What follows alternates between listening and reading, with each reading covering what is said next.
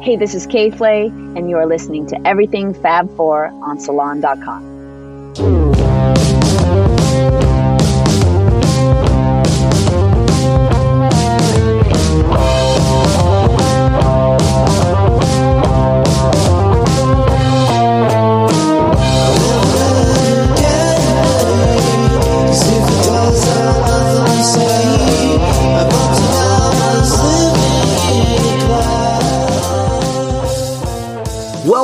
Everything Fab 4, a new podcast focused on fun and intelligent stories about the Beatles.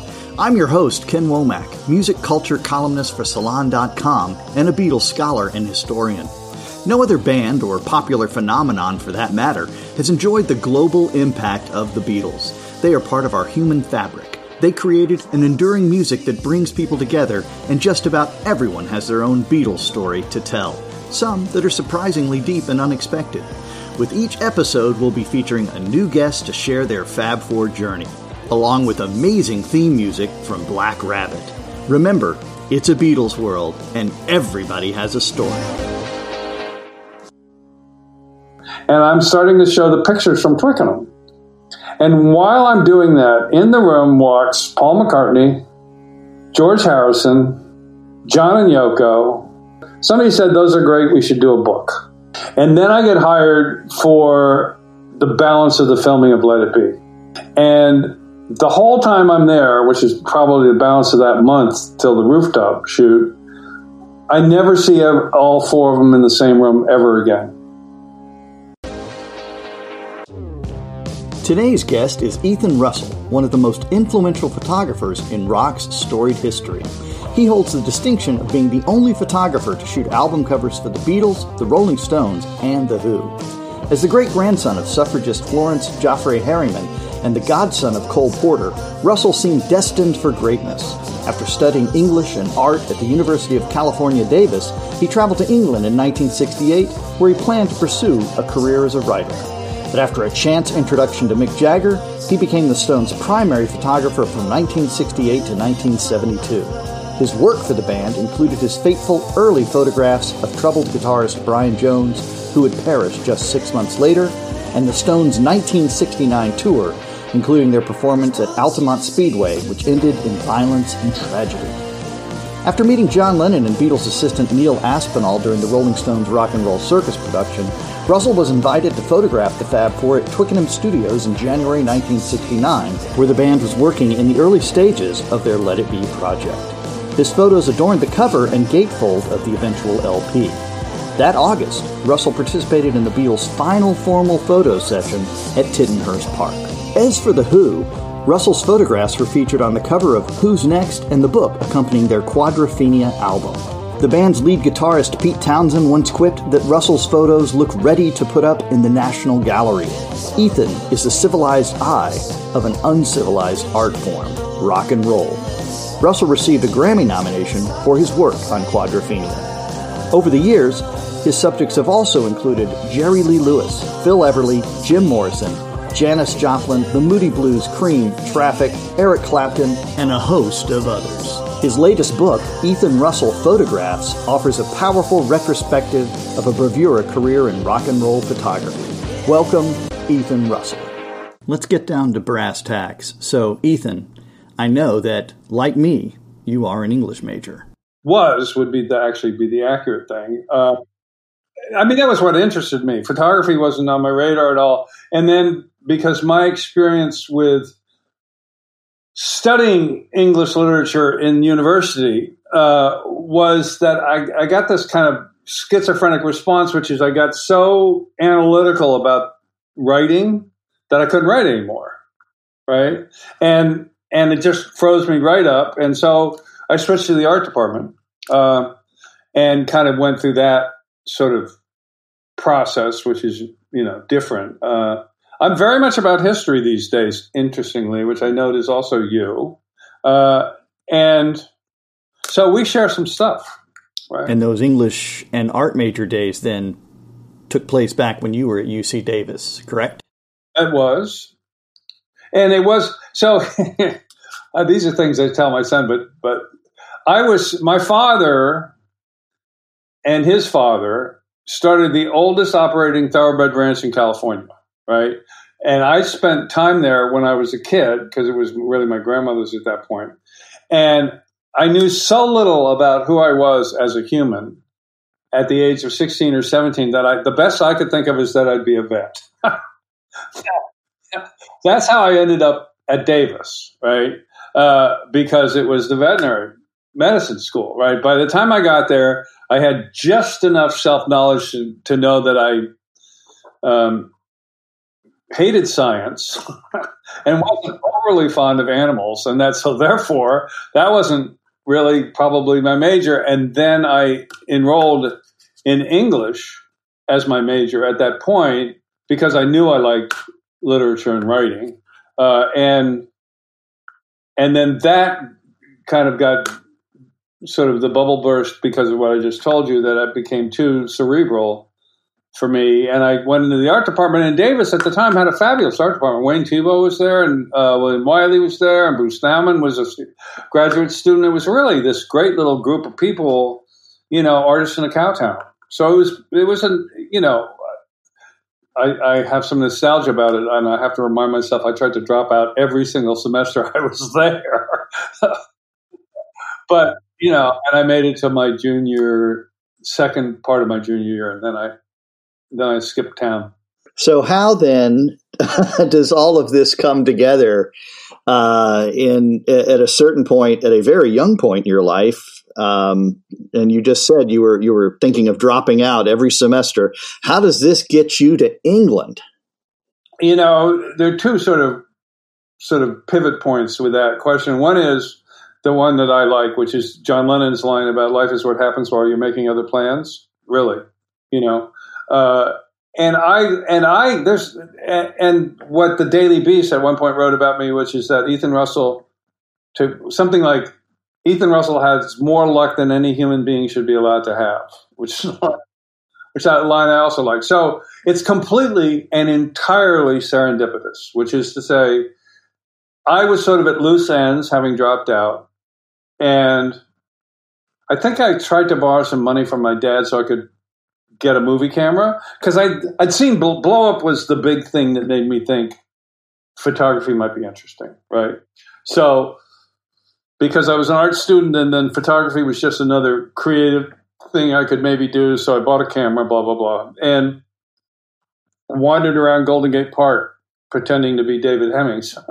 and, uh, and and so that's kind of what was going on. And then I thought, well, that's sort of fun. And, and so I wasn't attached to being a still photographer. I wasn't attached to any of it. And I, and I, and I thought, well, maybe doing film would be even more interesting. So I went to borrow, borrow some money from my dad so I could buy a little film camera. And he said to me, um, well, son, do you think you're using your time as well as you might? And I said, well, you know, sort of going around the world. And he said, why don't you do that? Seriously. And so that's kind of what got the travel started. So that was also would have been 64, no, later. That would have been 67 or early 68. And, and, you know, this is now we're in the heart of the British invasion, right? So even though I'm in San Francisco, which is where I lived at that point, where I grew up, um, Britain, London seemed like the Mecca for obvious reasons, right? So uh, I got on a plane. I just went to England. That's wonderful. You know, and my experience was really, I mean, you know, now I'm old now. I got lots of perspective and I've written several books, so I can sort of narrate the story. But at the time, it was all life is what happens while you're making other plans. So I went to England thinking that I was going to emerge into sort of like the Haight Ashbury only, you know, on steroids. And of course, to me now it seems all self-evident, but at the time I knew nothing. That's what I thought was going to happen. And of course, I emerged into post-war England, right? Uh, and none of this stuff, even though that there was a British invasion and there was all this music going on, you couldn't feel it when you were. There was, it's like there was no radio to speak of. I missed the uh, pirate radio, right? By the time I got there, pirate radio was kind of well, just wasn't there. So there was the BBC, which had no rock and roll on it. You know, one show which was marginal, and it went on television. Just didn't see it. This thing that was the most important thing to me was just invisible, right? Or inaudible might be a better word. And and but I loved England. I just had this immediate sort of like I'd been born there. I just loved it. So I didn't mind that it didn't have rock and roll, and it, from my point of view, didn't. And I just decided to stay. I had no reason to go home. It was the war, so the war. I didn't go to get out of the war, but the war was, you know, very present and very horrible. And and so I was just staying there. I went to work for a autistic of for a hospital that looked after autistic children. Didn't work. It was a volunteer job and that's what I was doing. And that truly was it. I lived in a one room bed sit and um, uh, in Kensington. So I managed to live in pretty decent neck of the woods because that's what I was used to. And besides which, you could get an apartment for like, you know, nine quid a week, you know? Uh, and and anyway, so I was there, and a friend from college came to stay with me. One of the, you know, exiles from the United States, and then a friend of his, and he invited a friend of his by to meet me. And it turned out to be a guy called Jonathan Cott. Do you know who Jonathan is? From Rolling Stone. Okay, so Jonathan, Jonathan, I love Jonathan. Right, so Jonathan shows up, and and I'm trying to be a writer. I'm sitting there trying, really trying to write really, really, really bad poetry, uh, and but that's what I was trying to do. But I had a couple pictures from when I had bought this camera in San Francisco, uh, and they were mostly of children, right? But my brother m- managed, in quotes, a, an American group called Blue Cheer, right? So I had some pictures of them, and Jonathan saw them and said, and then asked me to shoot his next interview. I had no idea who it would be and turned out to be Mick Jagger. So you're with Jonathan Cott, and now you're photographing his interview with uh, with Mick Jagger. Basically, I think about a month and a half later, he called me up again and asked me to shoot his next interview, and his next interview was, was with John Lennon. And so my first two sessions basically were Mick Jagger and John Lennon. And then I went, oh, well, wait a minute. Remember that blow up dream? That looks, that's oh, maybe I can do that. And then I started to sort of try and sell myself a little bit. And of course, I had these two guys. And the other piece, which you'll appreciate, I had no idea, was I was an American. And today, I'm convinced the fact that I was American helped me incredibly. Never would have occurred to me. But what you, of course, learn, and I'm again, I'm sure you know all this, uh, for all of those guys, 1950 American rock and roll was was the uh, was the was the North Star, right? So here was this American, and they were all because you know this is a there's a great George uh, Harrison quote. I don't know where I read it, and and he was asked by some American, no doubt, whether or not he had a phonograph when he was a kid, and his response was, "No, we didn't have sugar." right. Well, they had, you know, they had rationing until 1953. That's right. I'm glad you talk. It's nice to talk to somebody who knows this stuff. Um, yes, that's exactly correct. and so it was like, and so they looked at me and they thought I was glamorous. Who would have ever thought? I mean, I don't know that that's what they thought, right? And Lennon, as you'll know, was such an extraordinary sort of egalitarian fellow when he was being egalitarian. Um, he was delightful. I mean, he, he couldn't have been nicer. But the idea that these people would think I was interesting, uh, how could that be true? You know, that's just impossible. Right, because you probably at that age were not very interested in you at all. Oh, no, I was a mess, you know, in a, a lot of different ways. Uh, but I was, I was being very judgmental about uh, sort of Madonna clones. You know, when Madonna showed up, and then all of a sudden there was all these little Madonna types ro- roaming around, and I was sitting there being incredibly judgmental about it, and I realized I was a complete John Lennon clone. you know, I had the same glasses, the same haircut. You know, it was it was silly. You know, but but you know, because because who? Why wouldn't you? Almost, you know. Absolutely. So going back a bit, what is your first memory of the Beatles then? Well, I worked with John. I worked with John, and I've got some really. I don't know if you've seen my book. Have you seen my book? The oh, absolutely. Uh, but I, I mean, like back in the states. Do you? Oh, uh, states. Oh, you know. Okay, well done. Um, so I was I was aware of them. So my first memory of them was walking across the quad in in uh, University of California, Davis, and hearing "I want to hold your hand."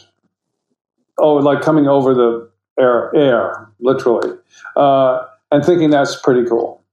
But they come in because I'm an American, because I find the story for Americans and English being are quite different, principally because of folk music and John Lennon. So for me, it went from Elvis, and then when Elvis went into the army, it went into Fabian and, and everybody stopped being interested, right? Uh, and then it, music kicked up again when Baez showed up, right? And then Baez led us to Dylan, and then of course Dylan. That's that's what I find is one of the fundamental differences is is while some of the Brits had Dylan, most of them did. Right, he was too American, and and then Dylan and Baez and that and him turning electric was a really big part that coincided with the Beatles and the Stones coming over, kind of thing. But if anything, I was more attached to Dylan at that point. Um, anyway, so the Beatles, I heard them like that, and then I was aware that they were going to be on Ed Sullivan, and I was driving in my MGA Roadster in the snow around Tahoe. I remember it all really well. Um, freezing, MGAs, MG, MGs are British cars are really not much, and. Uh, and uh, and not a good car to be in the snow with. But I pulled into a little diner because I knew the Beatles were going to be on television, and I, I, walked into this little diner, and up in a corner was a little black and white TV, and I watched the Beatles on Ed Sullivan.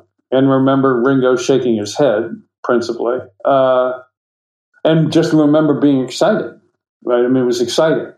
So, but the experience then for me, because it's broader than just the Beatles, was, and I talk about this to try and explain to people like your students, you know, it's not just so I identified the biggest change for my generation, for me certainly, in music was when the singer songwriter became the performer. Because in American music, that basically was not true, except for either country or blues, but certainly not for popular music. You know, somebody else wrote the songs, right? So all of a sudden, these guys are not only performing, but but but not only writing but performing. So the so the feeling of being like sitting right next to them and that they're talking right directly to you was so powerful, right? And and that's kind of what I went. And then the other thing is that every I think this is what it felt like pretty much every you know six weeks, eight weeks should be a new album from somebody. You know, it would be the Beatles, you know, they how many records did they release in America in two years? It was incredible because they were doing all those reissues. Yeah, exactly right. So it was like the this flood of music never stopped from then until you know 1975, basically, uh, and and so I was just immersed in it. Uh, that's what that was like. So it was the Beatles who, you know, because they're popular and because they have harmonies. That's I attribute having harmonies to being one of the harmony and melody. That's all you need, right? And uh, and so they were so you know, and then Revolver, of course, right? So Revolver turns it into being a little bit psychedelic and much smarter, right? But it's still harmonies and it's still them. So that's the first time I saw him, and that's when I saw him on Ed Sullivan. And then it was then then I heard the Stones after them, and I and and with the Stones, it was almost more how they looked, interestingly enough, you know, because the look for the Stones was so important. Right? It was so revolutionary, right? So the Beatles was that was fine, but you know, I had my when my when my son was how old? Um, I'm going to say he was maybe six or seven, and I was and I showed him a picture of the Beatles from Meet the Beatles, and it and he asked me, "Are they all the same person?" I've always been uh, like you. I, I uh, I'm mixing up my thoughts. The the one thing that you just said that really struck a chord with me was the the notion of being with uh, a songwriter, singer songwriter who's also a performer.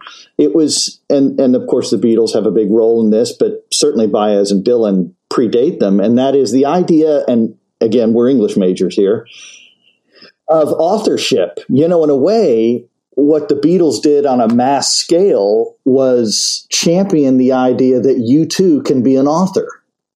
If you think about it. Maybe you're a rich man. You could be anything, right? Uh, was really part of their charm, right?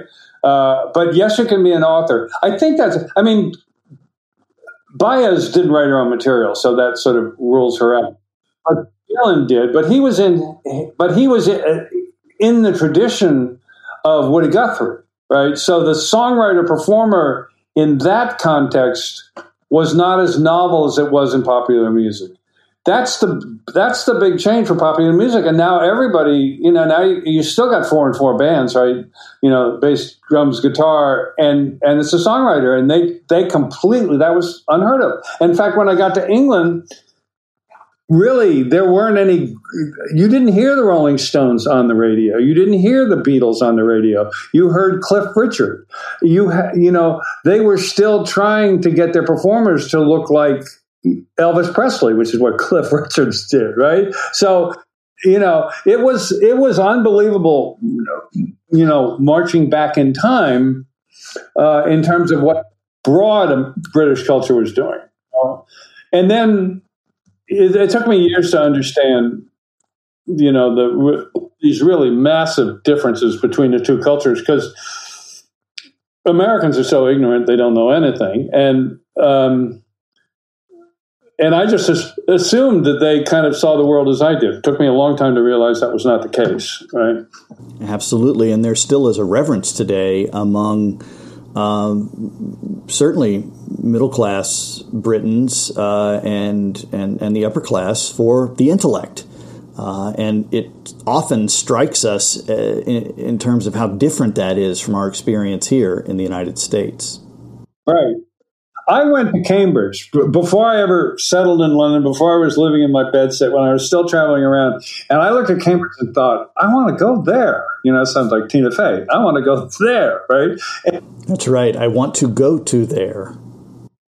Want to go to there because it was it was like so idyllic, right? And so I walked in and talked to a couple people who looked at me like I was an alligator, you know. Uh, and you know, and I sent off for my transcripts. Well, needless to say, they ignored me. I had no idea the the level of what you do know, obviously, because you're going there, uh, is the level of academic achievement because it was such a small percentage of the population, right? So, anyway, I, I if I if if Cambridge accepted me, I would never have done the cover for Let It Be. we'll be back with more from Ethan Russell after these messages. Another day is here, and you're ready for it. What to wear? Check. Breakfast, lunch, and dinner? Check. Planning for what's next and how to save for it? That's where Bank of America can help. For your financial to-dos, Bank of America has experts ready to help get you closer to your goals. Get started at one of our local financial centers or 24-7 in our mobile banking app. Find a location near you at bankofamerica.com slash talk to us. What would you like the power to do? Mobile banking requires downloading the app and is only available for select devices. Message and data rates may apply. Bank of America and a member FDIC. We're back with Ethan Russell. Another thing, um, when I think of you, and I'm glad you mentioned Jonathan Cott, in a way you guys invented your jobs, didn't you? Well, Jonathan was, you know, Rolling Stone was really early. So Jonathan was a stringer, unquote for Rolling Stone. But yeah, I mean, I I take uh, you know the, you can squabble about this uh, a little bit, but I I'm you know if I'm not the first music photographer, it's not I'm not the first person obviously to take pictures of musicians, you know, um, and I suppose one could even say well, I'm going to forget his name now, uh, jazz photographer Herman Leonard, right, was a you know music photographer, but in the context of rock and roll music, I can certainly lay claim to it both because when I first took pictures, they were of my brother's band. That was 67, right? But, you know, I never really did anything else. Other photographers who were quite successful uh, and did like um, uh, Gered Mankowitz, who did the early Stone stuff, which was so phenomenal, right? Uh, but Gered was was more sort of traditionally a photographer. So while he did that, is he you know, he'd get jobs and take pictures of whatever people would pay him to take pictures. All I ever did was was music. So, in the sense of, of if that's the if that's the definition, I'm, I'm if I'm not the the first, I'm awfully close. You know, um, but there just wasn't and it's uh, there wasn't any such thing as music photography. Unquote. Right. And these weren't vocations people thought of, of being a rock journalist or a rock photojournalist. And, you know, you mentioned serendipity earlier. You also had deep serendipitousness, ouch, in, uh, in, in showing up when you did, right? To be there at the moment when obviously the Rolling Stones are in a major and difficult period of transition with Brian Jones. Um, and they're about to go to places. Uh, they probably couldn't have imagined at that point with their next several records. You know, they were about to enter their own heyday. Certainly, Brian's incapacity, I, I hardly knew him. And, you know, and he was, as everybody said, oh, well, I have a picture of Brian that I took at Cotchford Farm. It's not in my book because I, I decided not to be mean. Um, where he, it's a close up, and he looks every day of 46 years old, right, or older. And he was 26. And, uh, you know, when Brian died, it, it was before we had the expectation that if you're a rock and roll singer, you're going to die. you know, and that you know that became kind of the expectation in the early 70s right but he was the first and he and that took everybody out right? You know, uh, I didn't, it, you know, I didn't know him that well, but it was shocking, right? Um, so, yeah, and and again, I think my Americanness helped me because, but you know, the Rolling Stones had real that, but in that time in particular, the Rolling Stones really didn't have any clear path to remaining successful. It just wasn't clear right? Um, and I have a little sort of observation, which you may or may not like as a historian. You know, when you're dealing with people that are dealing with history, you know, when they invaded Normandy, they did not know they were going to be successful, right?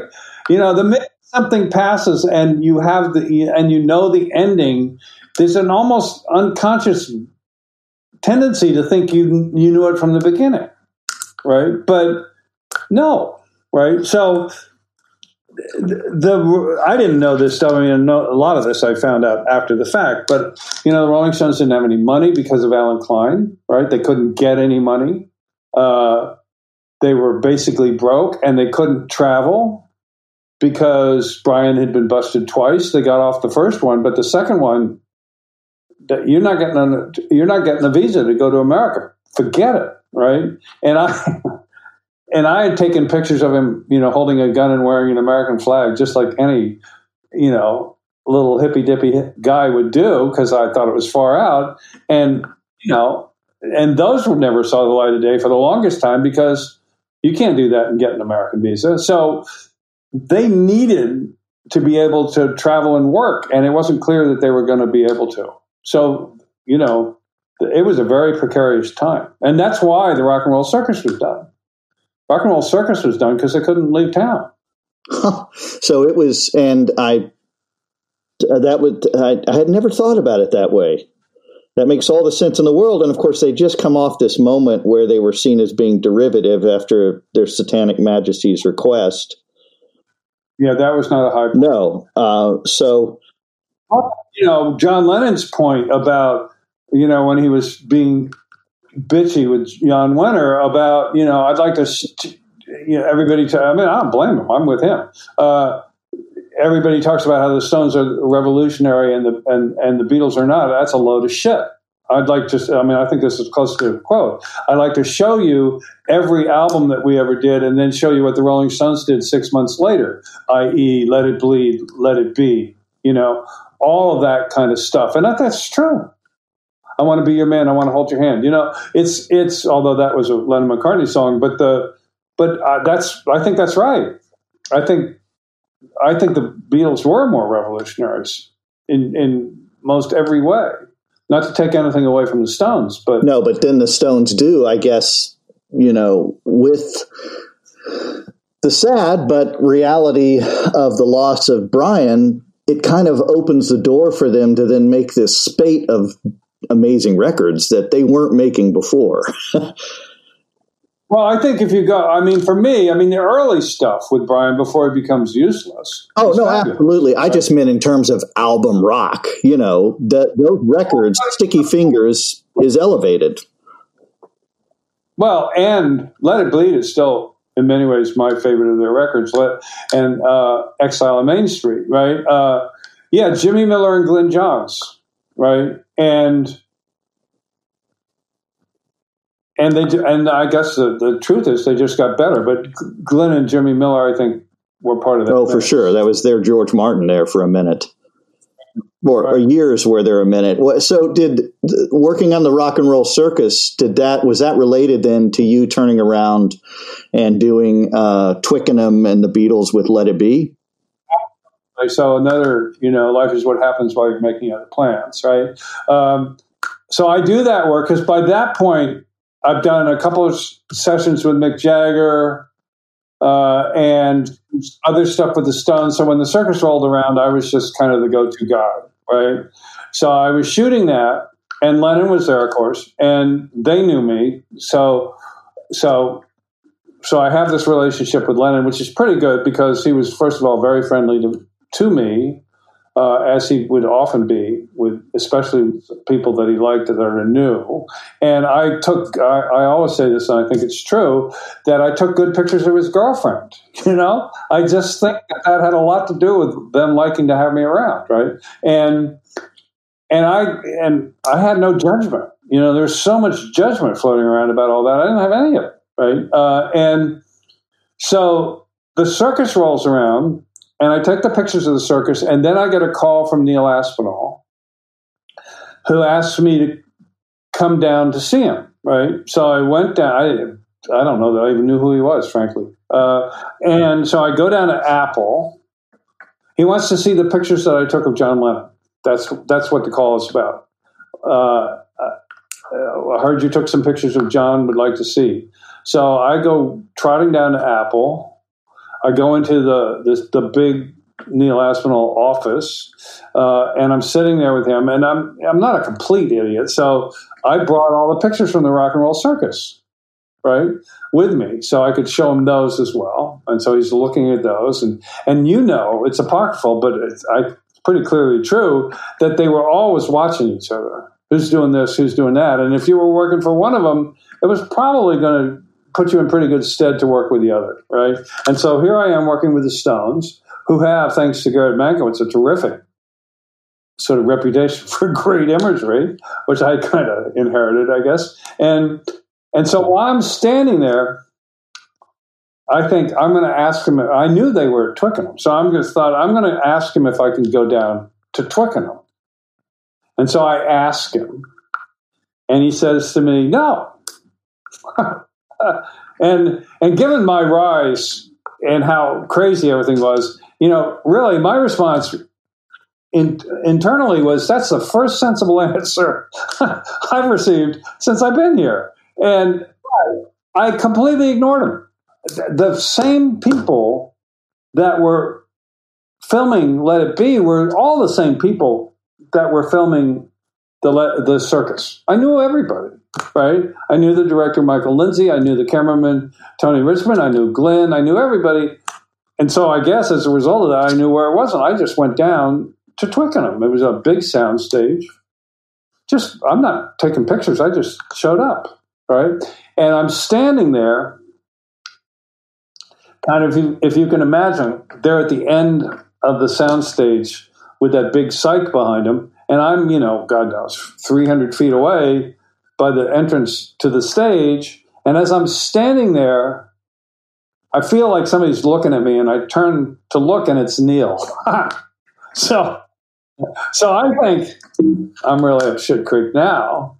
And Neil walks up, swear to God, and says, looks at me and says, "We've decided to let you come down." and I don't, and I say, and I don't know where I get this, the, the this, the balls from, but I said I won't come down for one day. All right, you have to let me come for three days. And he says, okay, you know, controller wants to control. Right? I know where you get the balls. It's Florence Harriman. yeah, there you go. And so, and so then I go down for three days, and then in a, another act of complete serendipity, I go to show the pictures at Apple, and I'm talking to Derek Taylor, uh, who says, "Oh, well, let's see what you got, and let's go down to Peter Brown's office." So, in Apple, Peter Brown's office was the sane office, right? It was a big office, big white walls, and quiet and organized, right? Not frantic. I mean, the press office was always insane. And so I'm down there, and Derek comes down with me, and I can't remember who else is there. And I'm starting to show the pictures from Twickenham on the wall, projecting them. And while I'm doing that, in the room walks Paul McCartney, George Harrison, John and Yoko, and assorted others. Derek Taylor's already there, Neil, I guess, too. And the whole time that I and then at the end of it, somebody somebody says, I don't know who it was, wasn't me, said somebody said those are great, we should do a book. And then I get hired for the balance of the filming of Let It Be. And the whole time I'm there, which is probably the balance of that month till the rooftop shoot, I never see all four of them in the same room ever again, unless they're in front of the cameras. So the odds of that happening were, you know, what they were. More luck than any human being. So that's how that happened. How, so tell me about the rooftop. Well, the rooftop was so. If you've read the or are aware of the transcripts, which you probably are from Let It Be, a large part of them there's a lot of them trying to figure out how they're going to end the movie. Michael is the driver, right? Michael Lindsay Hogg, and he's trying to do the big ending, right? We've got all this stuff while we're making music, uh, and it's all great, you know, maybe, uh, and but we need a big ending. And so they talk about taking the Queen Elizabeth or the Queen Mary, whatever, to Egypt, you know, and performing at dawn in front of the pyramids, and all these big ideas get floated, and nobody can agree. No one can agree, and and and the little sort of example of that is, you know, Michael's trying to get him to do it, and and John says, I don't know, maybe. Sounds like it could be fun, right? Uh, George says, I think it's uh, expensive and insane. Paul says, I don't dig underestimating what's here. And Ringo says, I'll do whatever the others decide. So they can't make up their mind. And so the day before the rooftop, and I'm there every day that they're in front of cameras. The day before the rooftop, we go up to the roof. McCartney, me, Mal Evans, and Michael, I guess, and and they're just looking. I don't know. I mean, I don't really know what they're looking at. I'm just going along because it's happening, and so they, I guess they're talking about it. So obviously, the day before, the idea of um, shooting on the rooftop had come up, and so I guess they were going to do it, and and so the next day I guess it's set up outside, and everybody leaves downstairs, and I go up with them. Uh, and uh, I guess I'm already out on the roof, and they haven't come out yet. And but Glyn tells me that they were still arguing about it because he had a mic. Uh, they were still arguing about it uh, before they stepped out on the roof, right? So this was not something. This is you know, what do they say? You know, was it politics is the art of the doable? You know what I mean? It was what was doable, right? Um, and so they did it. And to me, years later, with a little more hindsight, you know, 30 days earlier, they didn't have any songs. So they wrote, I mean, I used to get so pissed in the 70s with these spoiled little fucking artists, you know, who would whine about getting up at 11 a.m., you know, or 2 a.m., 2 p.m., right? Uh, and these guys were showing up at 9 a.m., having come from North London to Twickenham, which is a haul, you know, to film. I mean, these guys knew how to work. They all do. That's the common denominator of all these guys that nobody ever pays attention to. Everybody goes, "Oh, look how cool that is! I get to meet you know screw girls and smoke dope." Right? Uh, these all these guys work like crazy. Stones, all of them. They have real tremendous work ethic. Was it tough? Was it tough to shoot up there? Well, the problem was, you know, I'm better than I was when I started, which is I know a little bit more. I don't think I owned a motor drive yet, which I dare say is a pretty. I, you know, they were invented, but I didn't have one, uh, and so I'm using. I got two cameras, possibly three, uh, with fixed lenses, and their manual advances, and and there's only me, right? So if I knew, you know, it's one of those. If I knew now, if I knew then what I know now, it, it, I would have been better to cover it. But I did okay. Uh, you had to stay out of the, the. The biggest problem you can see is one of you know every. I don't know how many I could have killed myself moments you have in your past, but I've got a few. Uh, and one of them is you can see it in the film. I've got my leg, I've stepped over the restraining barrier at the front of the stage, and it's, you know, three and a half, four stories straight down, so that I can, and leaning back so that I can try and get all four of them in the frame, right? Because uh, the widest lens I had was a 24, and it wasn't wide enough to get everybody in frame. So there's there's that. So I look at the work as being uh, from the roof as being serviceable. The, fact there's a couple of terrific shots, but you know, it's a, it's it's the reality is it's just such a phenomenal moment. Who knew, right? And it was them, as you just alluded to, and and I hope this comes through in this new project that we're apparently going to see this year. It was the Beatles in one month going from you know defeat to pulling victory out at the very last moment. I I think it's one of their great stories in that sense.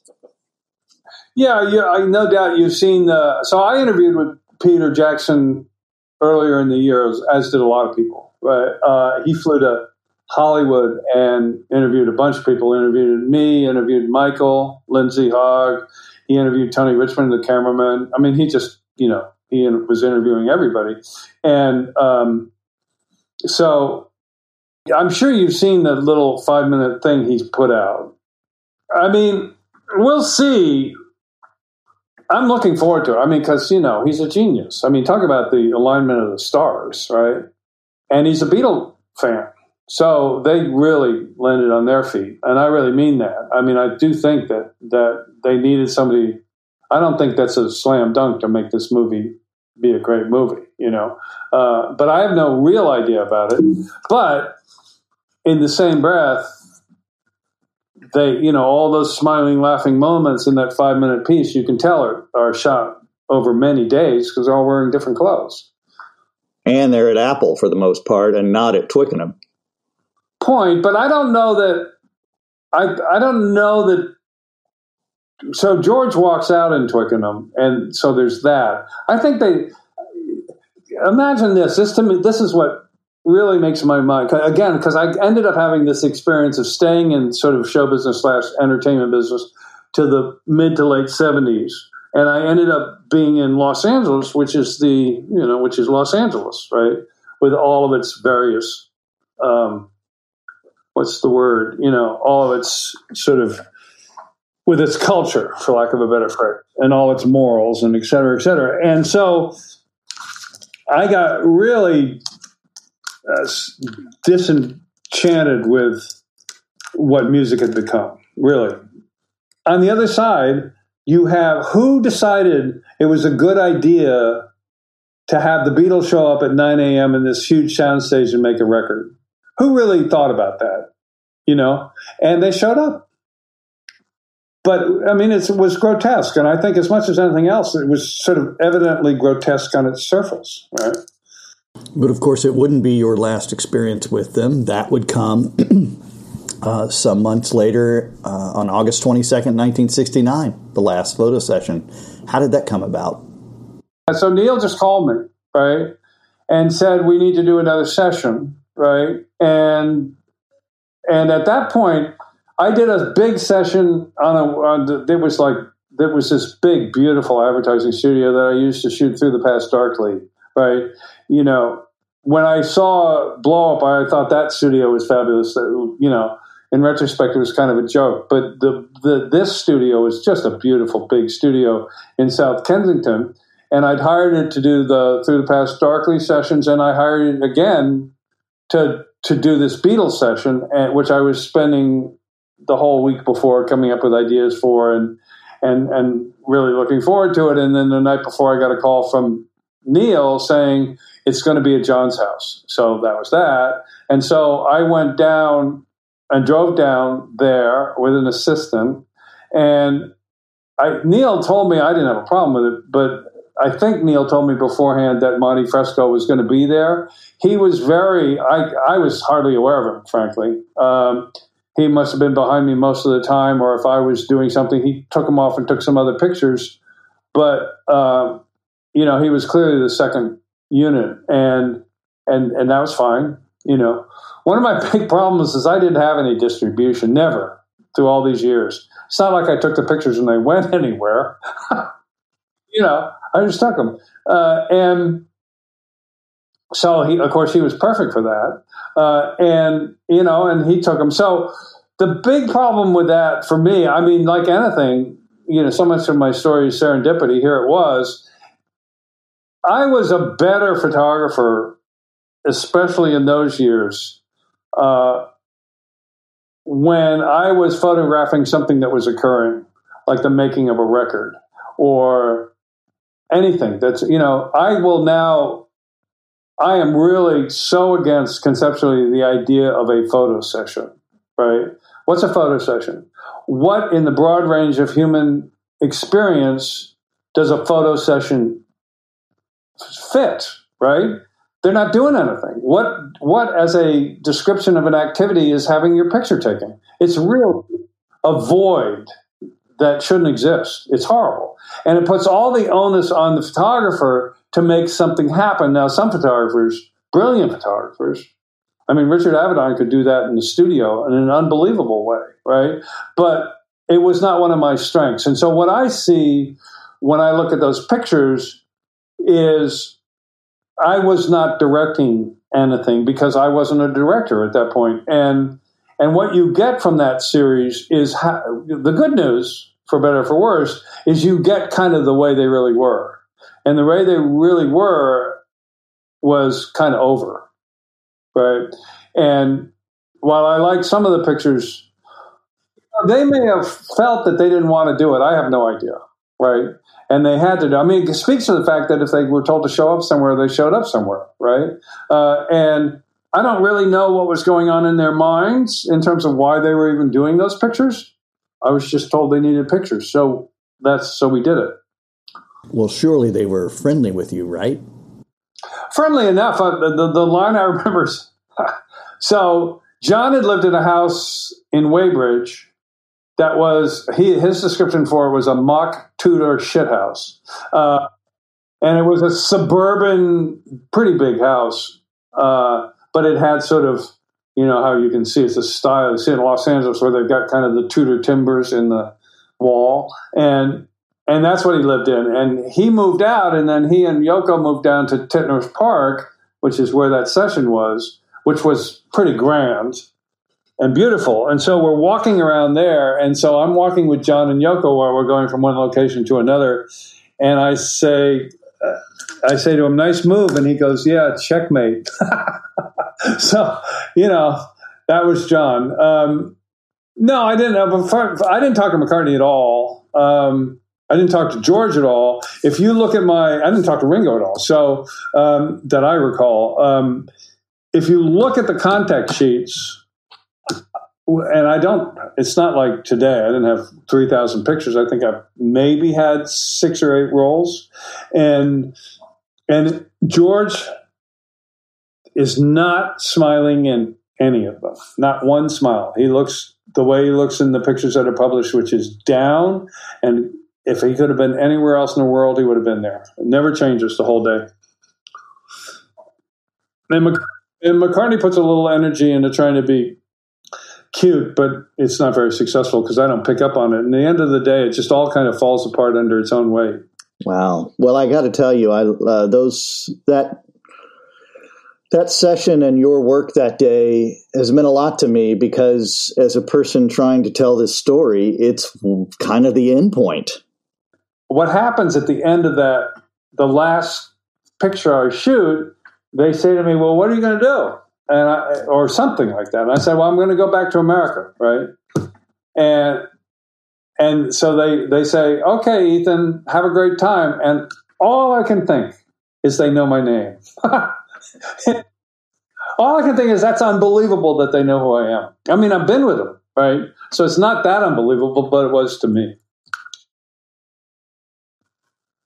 But then then there was like I think maybe it was after that because it was maybe after the that moment I'm telling you about. I went into the house, and this is just a great moment. So I've been there for all of the making of Let It Be, and I I've never been around anybody making an album, which seems like such a shame because I would have been more appreciative, right? I had no idea, right? And but but you know, and I wasn't a big fan of hearing a song get made because I didn't have any way of appreciating it truly. And so, you know, by the time we've heard the song 45 times, it's just not all that, you know, whatever. And, and uh, so while I'm there taking one of the last pictures ever, uh, somebody walks in with the acetate for, for Abbey Road, you know, and they put it on and it's like oh my God, the Beatles. You know, because whatever else Let It Be is, and it's a lot of things, and it's good, but it's not Beatles in the truly traditional sense of a George Martin record, right? So uh, it, that was pretty incredible. Oh, and that's the way I feel about Abbey Road. Abbey Road is a really polished piece of work. Hearing the Abbey Road debut on acetate right there with the Beatles, I can't imagine anything better than that. Uh, what a fan's dream, and in, this case, a photographer's dream. Thank you so much for being with us here today, Ethan. Much appreciated. I like somebody that's got the same sort of commitment and interest that I do, and uh, and I thank you for your time.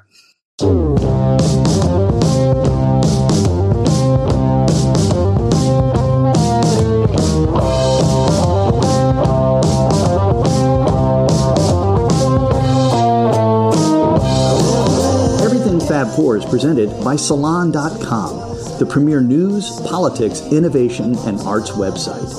For more information about the podcast, visit everythingfab4.com, where you can learn more about our podcast and my latest Beatles related book, John Lennon 1980 The Last Days in the Life.